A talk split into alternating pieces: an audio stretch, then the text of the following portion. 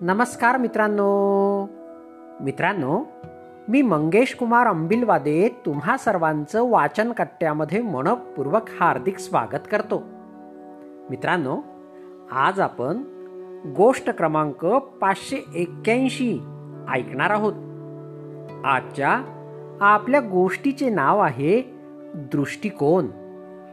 चला तर मग गोष्टीला सुरुवात करूया. एक फुगेवाला जत्रेमध्ये फुगे विकून आपला उदरनिर्वाह करायचा. त्याच्याकडे लाल निळे पिवळे हिरवे काळे असे विविध रंगाचे फुगे असायचे. विक्री कमी होऊ लागली की एखादा फुगा तो सिलेंडरमधून हेलियम वायू भरून हवेत सोडायचा.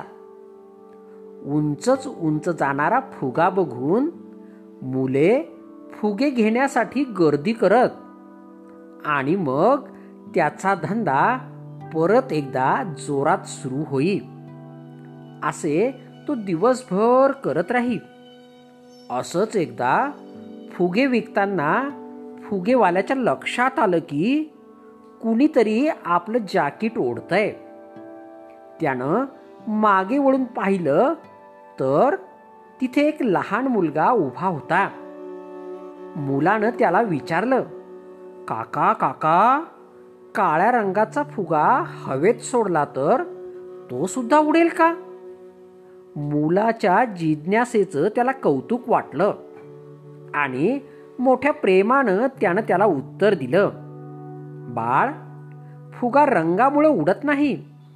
तर त्याच्या आत जे काही आहे त्यामुळं तो हवेत उंचच उंच जातो.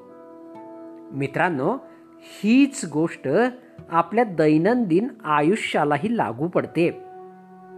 आपल्या अंतरंगात जे काही असते त्यामुळे आपण एका विशिष्ट उंचीवर जातो. अंतरंगातील ही गोष्ट म्हणजे आपला दृष्टिकोन. मित्रांनो ही छोटीशी अर्थपूर्ण कथा या ठिकाणी संपली.